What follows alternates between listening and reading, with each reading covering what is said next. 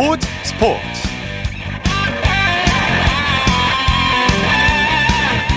여러분 안녕하십니까? 아나운서 이창진입니다. 유럽 프로축구 최강팀을 가리는 챔피언스리그 결승에서 첼시가 맨체스터 시티를 꺾고 9년 만에 우승을 차지했습니다. 첼시는 오늘 포르투갈 프로투에서 열린 2020-2021 시즌 결승전에서 맨시티에 1대 0으로 이겼는데요. 첼시는 시즌 중반에 성적 보전으로 감독이 경질되는 위기를 맞기도 했었죠. 하지만 토마스 투헬 감독이 부임한 이후 단기간에 팀을 바꿔서 급기야 챔피언스리그 우승까지 차지했습니다. 첼시 승리 비결 잠시 후 축구 전문 기자와 자세히 살펴보겠습니다. 자, 일요일 스포츠 스포츠 먼저 프로야구 소식으로 시작합니다. 스포티비 뉴스의 김태우 기자와 함께합니다. 안녕하세요. 네, 안녕하세요. 자, 오늘 경기장 분위기 어땠나요? 오늘 저녁에 수도권에 좀 요란한 비가 내렸잖아요. 그랬죠? 다행히 낮에는 날씨가 좋았습니다. 네. 덥지도 춥지도 않은 적당한 날씨에 많은 팬분들이 야구장을 찾아주셨고요. 다섯 경기 모두 정상 진행되면서 팬들의 손에 땀을 쥐게 했습니다. 네네. 자, SSG의 질주가 무섭네요. 한화를 꺾고 주말 3연전을 싹쓸이했네요. 말씀하신 대로 SSG가 주말에 걸린 세 경기를 모두 싹쓸이했습니다. 오늘 대전에서 한화를 5대 1로 누르고 3연승을 기록했는데요. 네. SSG는 단독 선두 자리를 놓치지 않았습니다. 네, SSG가 부상 악재 속에서도 아주 잘해주고 있네요. 직전 두 경기에서 모두 이기기는 했지만 박종훈 선수와 르위키 선수가 경기 중 부상으로 자진강판하면서 지금 우려가 커진 상황이죠. 네. 그래도 어쨌든 경기는 계속해서 이기고 있습니다. 오늘도 선발 문승원 선수가 몇몇 고비를 이겨내고 6이닝 1실점 호투를 펼치면서 든든하게 경기를 끌어줬고요. 네. 타선도 고비 때마다 점수를 냈고 3대 1로 앞선 9회에는 오태곤 선수의 쐐기 투런포까지 터지면서 승리를 완성지을 수 있었습니다. 네. 자, 이번에는 잠실구장으로 가보죠. LG가 키움에게 전날 패배를 설욕했네요. 잠실에서는 LG가 키움을 8대 2로 누르고 위닝 시리즈와 함께 기분 좋게 일주일을 마무리했습니다. 네. 역시 수아레스 선수의 활약이 대단했죠. 네, 앤드루 수아레스 선수가 오늘도 든든하게 경기를 만들어줬습니다. 네. 오늘 선발로 나서 7이닝 동안 91개의 공을 던지면서 6피안타 2실점 호투로 시즌 여섯 번째 승리를 거뒀습니다. 네. 최근 감이 좋았던 키움 타선을 잘 막아내면서 초반 리드를 지켜준 것이 오늘 LG의 승인 중 하나라고 볼 수 있겠습니다. 네. 타선에서는 최은성과 오지환 선수가 눈에 띄었고요. 두 선수가 끌고 또 밀면서 LG를 승리로 이끌었습니다. 2번 타순에 위치한 오재한 선수는 5타수 2안타 2타점을 기록했고요. 5번 타순에 위치한 최은성 선수는 2회의 결정적인 안타를 포함해서 2안타 3타점으로 활약했습니다. 네. 그 외에 정주현 선수도 결승타 포함 2안타 2타점을 수확했습니다. 네. 두산과 삼성의 경기는 어떻게 됐습니까? 대구에서는 두산이 경기 초반 자- 잡은 리드를 끝까지 지키면서 삼성을 4대 2로 누르고 어제 패배를 설욕했습니다. 네. 두산 선발 로켓 선수의 공이 그야말로 로켓처럼 정말 위력적이었죠. 맞습니다. 로켓처럼 공이 꽂아지고 있습니다. 예. 올 시즌 KBO 리그 첫 시즌인데 순항하고 있습니다. 오늘도 7이닝 동안 안타 딱 3개만 맞으면서 1실점으로 버티면서 팀 마운드를 지켰고요. 시즌 다섯 번째 승리입니다. 네. 평균 자책점은 1.91, 네, 1점대 평균 자책점을 유지를 하고 있고요. 박치국 선수가 홀드, 김강률 선수가 시즌 11번째 세이브를 기록했습니다. 네. 타선에서는 양석환, 김인태 선수의 활약이 대단했죠. 양석환 선수의 방망이가 굉장히 순도가 높습니다. 오늘 2사, 2회 2사, 1사 상황에서 이승민 선수를 상대로 좌월 솔로포를 터뜨렸는데요. 이게 오늘 경기의 결승타가 됐습니다. 예. 시즌 아홉 번째 홈런이었고요. 김인태 선수도 5회 홈런 하나를 포함해서 2안타를 기록했습니다. 정수빈 선수는 아주 중요한 추가 2타점 적시타를 터뜨리면서 팀 승리에 일조했습니다. 네. 두산의 유희관 선수 부진을 면치 못하고 있네요. 네, 맞습니다. 유희관 선수가 지금 개인 통산 99승, 그러니까 100승에 딱 1승만 남겨두고 있는데 9수에서 탈출하지 못하고 있습니다. 예. 최근 두 경기에서 2패에 머물렀는데 아쉽게도 경기 내용도 그다지 좋지 않았거든요. 어제 삼성전에서도 1이닝 5실점으로 물러났고 결국 오늘 1군 엔트리에서 말소가 됐습니다. 김태형 두산 감독은 유희관 선수 대신 NC에서 이용찬 선수의 보상 선수를 영입한 박정수 선수를 일단 대체 선발로 쓰겠다고 이야기했습니다. 네. KT는 기아에게 짜릿한 승리를 거뒀네요. 네, 광주에서는 KT가 9회 극적인 결승타에 힘입어서 4대 3으로 이기고 원정 3연전을 위닝 시리즈로 장식했습니다. 네. 대타 유환준 선수의 한 방이 팀을 구했죠. 3대 3으로 팽팽하게 맞선 9회였는데요. 선두 알몬테 선수가 2루타로 출루를 했고 신봉기 선수의 희생번트로 1사 3루를 만든 상황이었습니다. 여기서 이강철 감독의 선택이 베테랑 유한준 선수의 대타 카드였는데요. 아주 보기 좋게 적중했습니다. 예. 유한준 선수가 중전 안타를 터뜨리면서 앞서가는 점수를 뽑아줬고요. KT는 마무리 김재훈 선수가 9회를 정리하고 팀 승리를 지켰습니다. 네. 오늘 윤성민 선수의 은퇴식이 열리기도 했죠. 네, 윤성민 선수 기아 팬들의 레전드죠. 그렇죠. 2005년 기아에서 데뷔를 해서 2018년까지 KBO 리그에서는 오직 기아 유니폼 하나만 입고 활약했습니다. 예. 선발과 마무리를 오가면서 통산 398경기에서 77승과 86세이브를 기록한 팀의 대들보였는데요. 예. 좀 약간 좀 늦은 은퇴식이었는데 윤성민 선수도 오래간만에 광주 마운드에 서는 것에 대해서 감격적인 반응을 보이기도 했습니다. 예. 팬들도 에이스의 퇴장에 힘껏 박수를 쳐주셨습니다. 네. 사직구장으로 가보죠. NC가 롯데를 꺾고 3연승을 거뒀네요. 어제 더블헤더에서 1승 1무를 기록한 NC가 오늘도 접전 끝에 롯데를 5대 4로 누르고 원정에서 좋은 성과를 내면서 버스에 올랐습니다. 네. 불펜진에서 릴레이 호투를 벌였죠.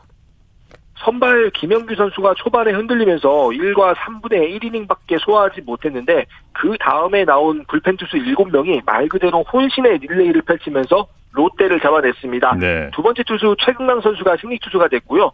류진욱 선수를 포함한 5명은 홀드, 마무리 투수 원종현 선수는 세이브를 수확했습니다. 네. NC 이동욱 감독이 비디오 판독에 항의하다가 퇴장을 당했어요. 5대 4로 앞선 8회 상황이었는데요. 예. 대주자 이재울 선수가 2루 도루를 시도했는데 원심은 세이프였습니다. 예. 그런데 롯데가 비디오 판독을 요청을 했고 아웃으로 번복이 됐습니다. 이동욱 감독은 불만이 있었던 게 롯데 이루수 김민수 선수가 태그를 하는 과정에서 이재율 선수의 손을 밀어냈다. 그래서 이거는 상대의 방해다. 이런 식으로 어필을 했고요. 이동욱 감독이 정말 보기 드물게 강하게 어필을 했습니다. 네. 비디오 판독에 대한 어필은 규정상 퇴장입니다. 결국 퇴장 처분이 내려졌습니다. 예. 롯데는 부진에 늪에서 빠져나오질 못하고 있네요. 네, 시즌 초반 허문회 감독이 경질이 되고 레리 서튼 감독이 지휘봉을 잡았는데요. 젊은 선수들이 대거 1군에 올라오면서 가능성을 내비치고 있다는 건 분명 긍정적입니다. 예. 다만 그와 별개로 성적은 오히려 더 떨어진 것이 뭐 물론 기록으로 나타나고 있는데요. 서튼 감독의 부임 이후에 3승 10패 1무 승률이 3할이 채 안 됩니다. 최하위에 처져 있는 상황에서 서튼 감독이 취임 당시에 좀 인내심을 가져달라 이런 식으로 이야기를 했었잖아요. 예. 그런데 매일 지기만 하면 또 안 됩니다. 6월부터는 육성과 성적을 모두 잡아갈 수 있을지 주목됩니다. 예.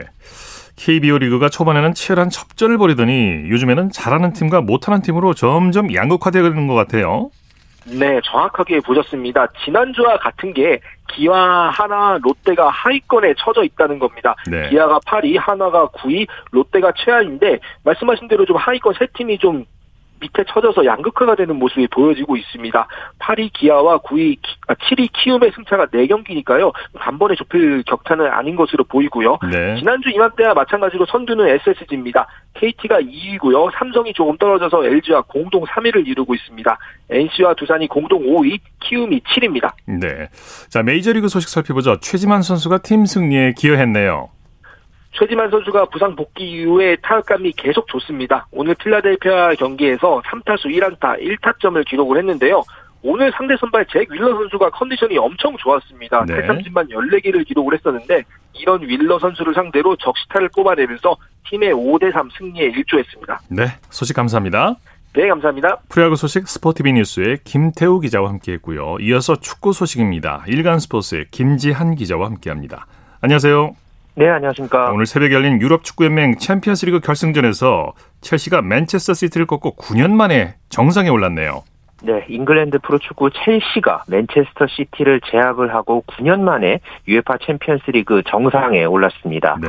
아, 오늘 새벽에 포르투갈 포르투의 드라강 경기장에서 열린 유럽 챔피언스리그 결승전에서 첼시 아, 전반전 42분에 터진 카이 하베르츠의 결승골을 경기 끝까지 지켜내면서 맨시티를 1대 0으로 어, 제압을 했는데요. 네. 이렇게 되면서 지난 2011-2012 시즌 대회 결승전에서 바이에른 뮌헨을 꺾은 뒤로 아, 통산 두 번째 첼시가 챔피언스리그 정상에 올랐고요. 반면에 맨시티는 첫 번째 우승을 노렸지만은 끝내 실패하면서 트래블도 어, 함께 무산이 됐습니다. 네네. 첼시 입장에서도 그렇고 지난 1월부터 팀을 이끈 토마스 투헬 감독 모두에게 이번 우승은 의미가 크죠. 네, 첼시가 올 시즌에 참 부진한 성적으로 힘겹게 시즌을 시작을 했었죠. 네. 또 공교롭게 토마스 투헬 감독도 파리 생제르맹의 이제 지휘봉을 잡고 있다가 작년 12월에 구단 수뇌부와의 갈등까지 빚은 끝에 결국 감독직에서 물러난 그런 예. 상황이었는데요. 첼시가 어, 올해 1월 말에 투엘 감독에게 손을 내민 이후서부터 첼시와 투엘 감독 모두 윈윈을 한 상황이 됐습니다. 네. 실리 축구가 몸에 밴 첼시에 투엘 감독이 탄탄한 쓰리백을 입히면서 완전히 팀을 팀의 칼러를 이제 바꾸는 데 성공을 했고요. 그렇게 되면서 이번 시즌 프리미어리그 4위에 이어서 유럽 챔피언스리그 통산 두 번째 우승까지 함께 이뤄냈습니다. 완전히 부활하고 있는 첼시죠. 그렇죠. 맨시티는 참 아쉽게 유럽 정상에 오를 기회를 놓쳤어요. 네, 맨시티가 이번 이 챔피언스 리그를 통해서 창단 첫 번째 우승을 의욕적으로 어, 도전을 했는데 네. 결국은 이제 물 건너가는 아픔을 겪었습니다. 네. 펩 과르디올라 감독은 이 경기 전에 4-3-3 포메이션에 수비형 미드필더의 로드리와 페르난지뉴를 대신해서 귄도안을 선택을 하면서 다소 공격적인 전술을 어, 이제 꺼내 들고 나섰는데 네. 의외로 상대의 고전을 했고 결국은 이 맨시티 시티가 전반 막판에 이제 불의의 일격을 당하면서 결국은 또 한 번 이 우승의 물거품이 어제 되고 말았습니다. 기회는 많았는데 첼시의 수비가 좋았죠. 그렇죠. 네. 챔피언스리그 MVP는 첼시 미드필더 은골로 캉테가 차지했죠. 네, 유럽 축구 연맹 유에파가 경기가 끝난 뒤에 예, 챔피언스리그 결승전 MVP로 은골로 캉테를 꼽았는데요. 예. 아까 말씀해주신 대로 첼시가 이 탄탄한 수비를 구축하면서 어, 이제 그 중심의 역할을 했던 선수 하면은 이 수비형 미드필더 캉테를 이제 꼽을 수 있겠습니다. 네. 왕성한 활동량을 앞세워서 경기 내내 어, 상대의 공격을 아주 그 효과적으로 어, 차단을 했고 또 공격으로 치고 나갈 때도 자신의 몫을 톡톡히 해내면서 팀 승리를 승리를 이끌어냈고 결승전에서 가장 빛나는 별로 어, 캉테가 떠올랐습니다. 네네. 자, 잉글랜드 토트넘의 손흥민 선수의 거취가 주목받고 있는 상황인데요. 토트넘 구단이 거액의 긴급 자금을 확보해서 눈길을 모았다고요? 네, 토트넘이 현재 챔피언스리그 진출도 무산이 됐고 그렇게 되면서 어, 이번 이 여름 이적 시장에서 이제 상당한 이 전력 변화가 불가피하다 뭐 이런 지금 전망이 나오고 있는데요. 그런 상황에서 토트넘이 이 남은 주력 선수들을 붙잡기 위해서 어, 최근 미국 투자자들로부터 2억 5천만 파운드, 약 4천억 원의 자금을 조달받았다는 네. 이 영국 현지 매체 풋볼 런던의 이제 보도가 있었습니다. 네. 아, 최근에 이 재정 압박이 상당히 심했던 토트넘인데 아, 이번 이 자금 조달을 통해서 어, 이 압박에서 벗어났다는 그런 평가가 나오고 있고요. 이렇게 되면서 이번 여름에 이 손흥민 선수를 비롯한 주축 선수들과의 재계약에 탄력을 받을 것이다. 아, 이런 전망까지 나오고 있습니다. 네.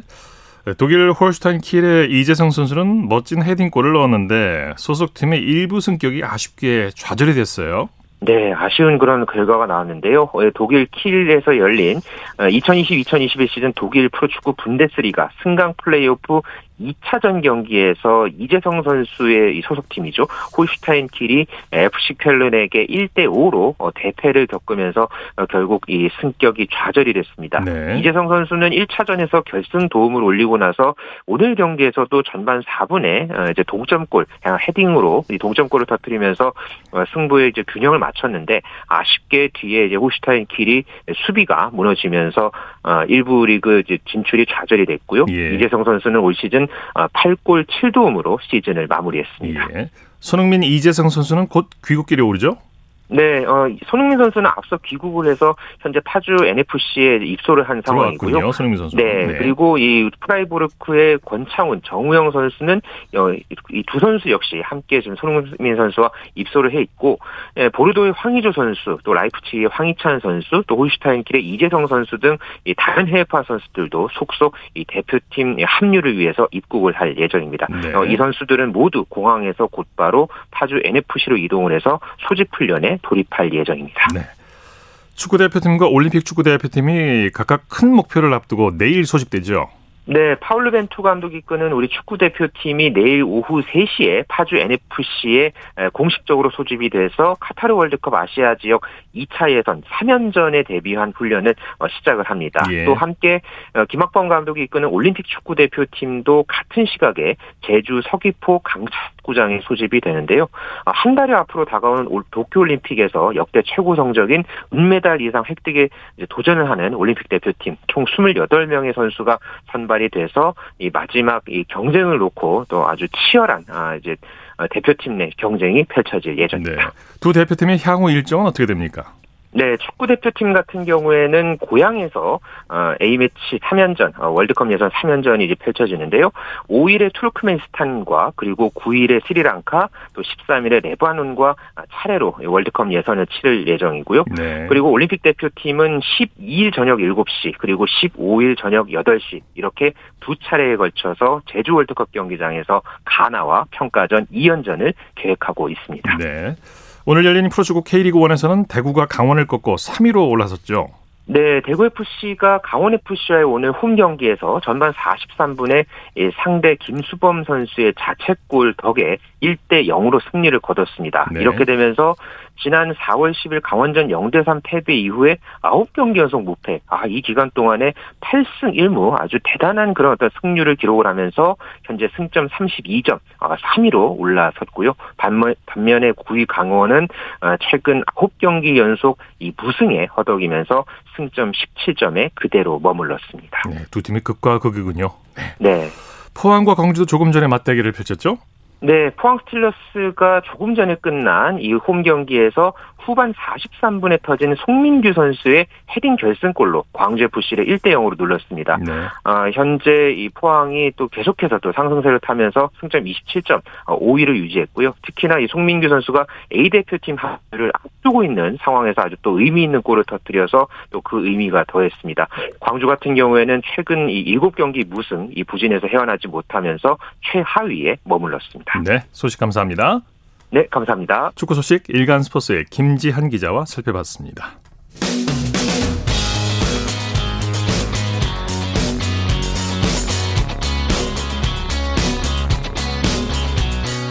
따뜻한 비판이 있습니다. 냉철한 분석이 있습니다. 스포츠 스포츠.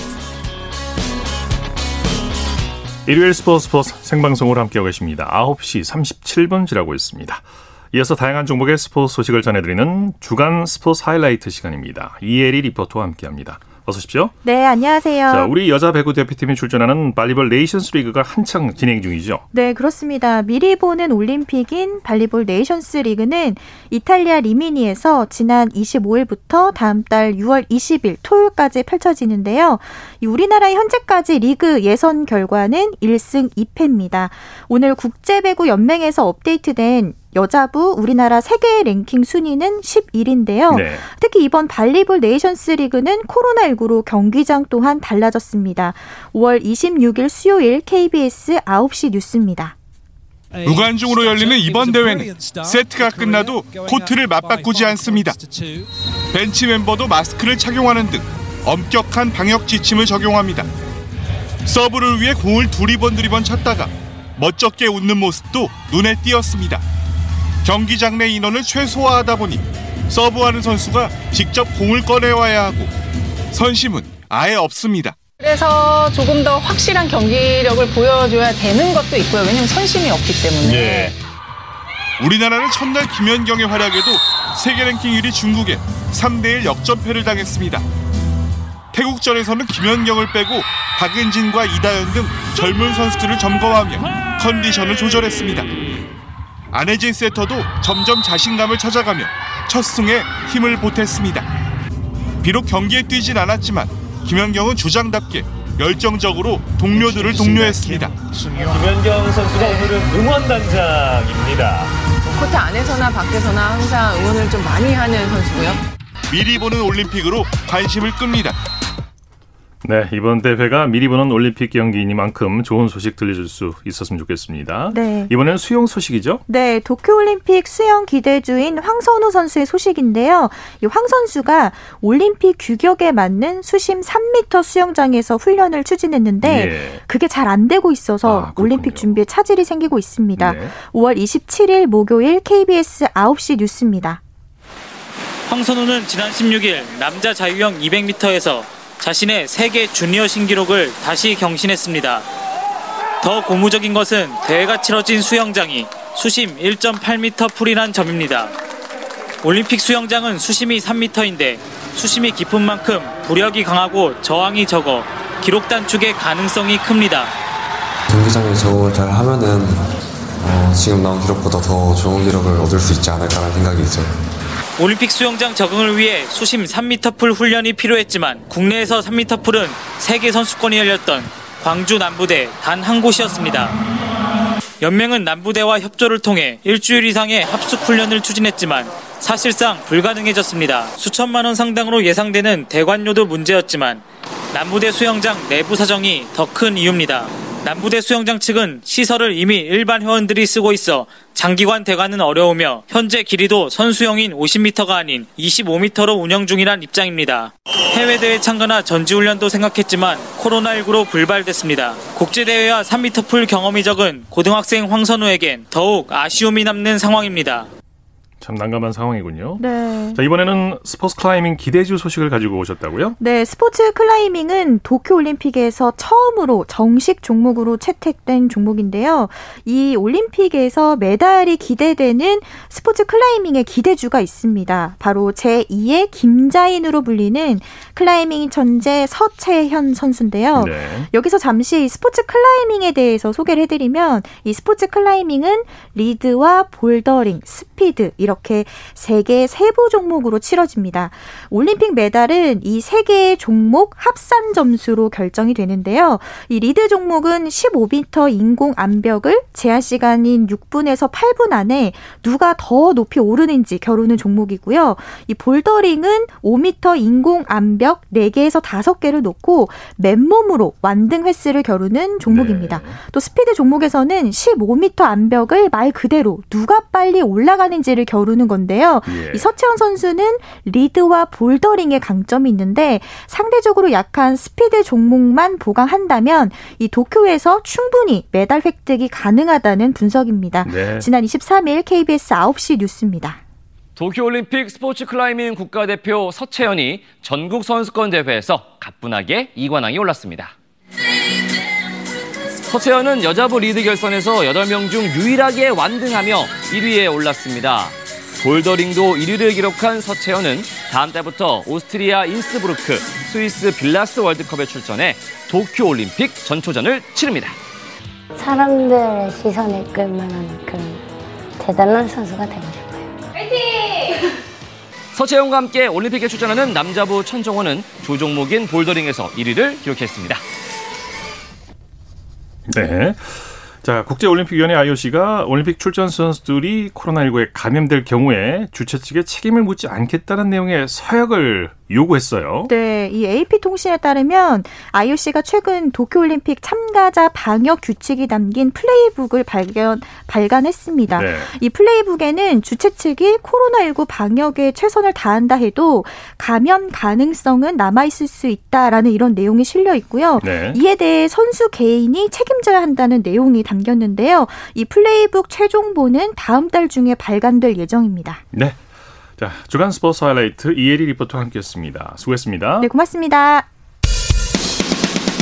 쳤다 하면 홈런이고 슛 골이고 각본 없는 한편의 드라마 그것이 바로 그것이 바로 손에 잡힌 우승 트로피 목에 걸린 그 배달 너와 내가 하나 되는 그것이 바로 그것이 바로 그것이 바로 꿈꾸던 스포츠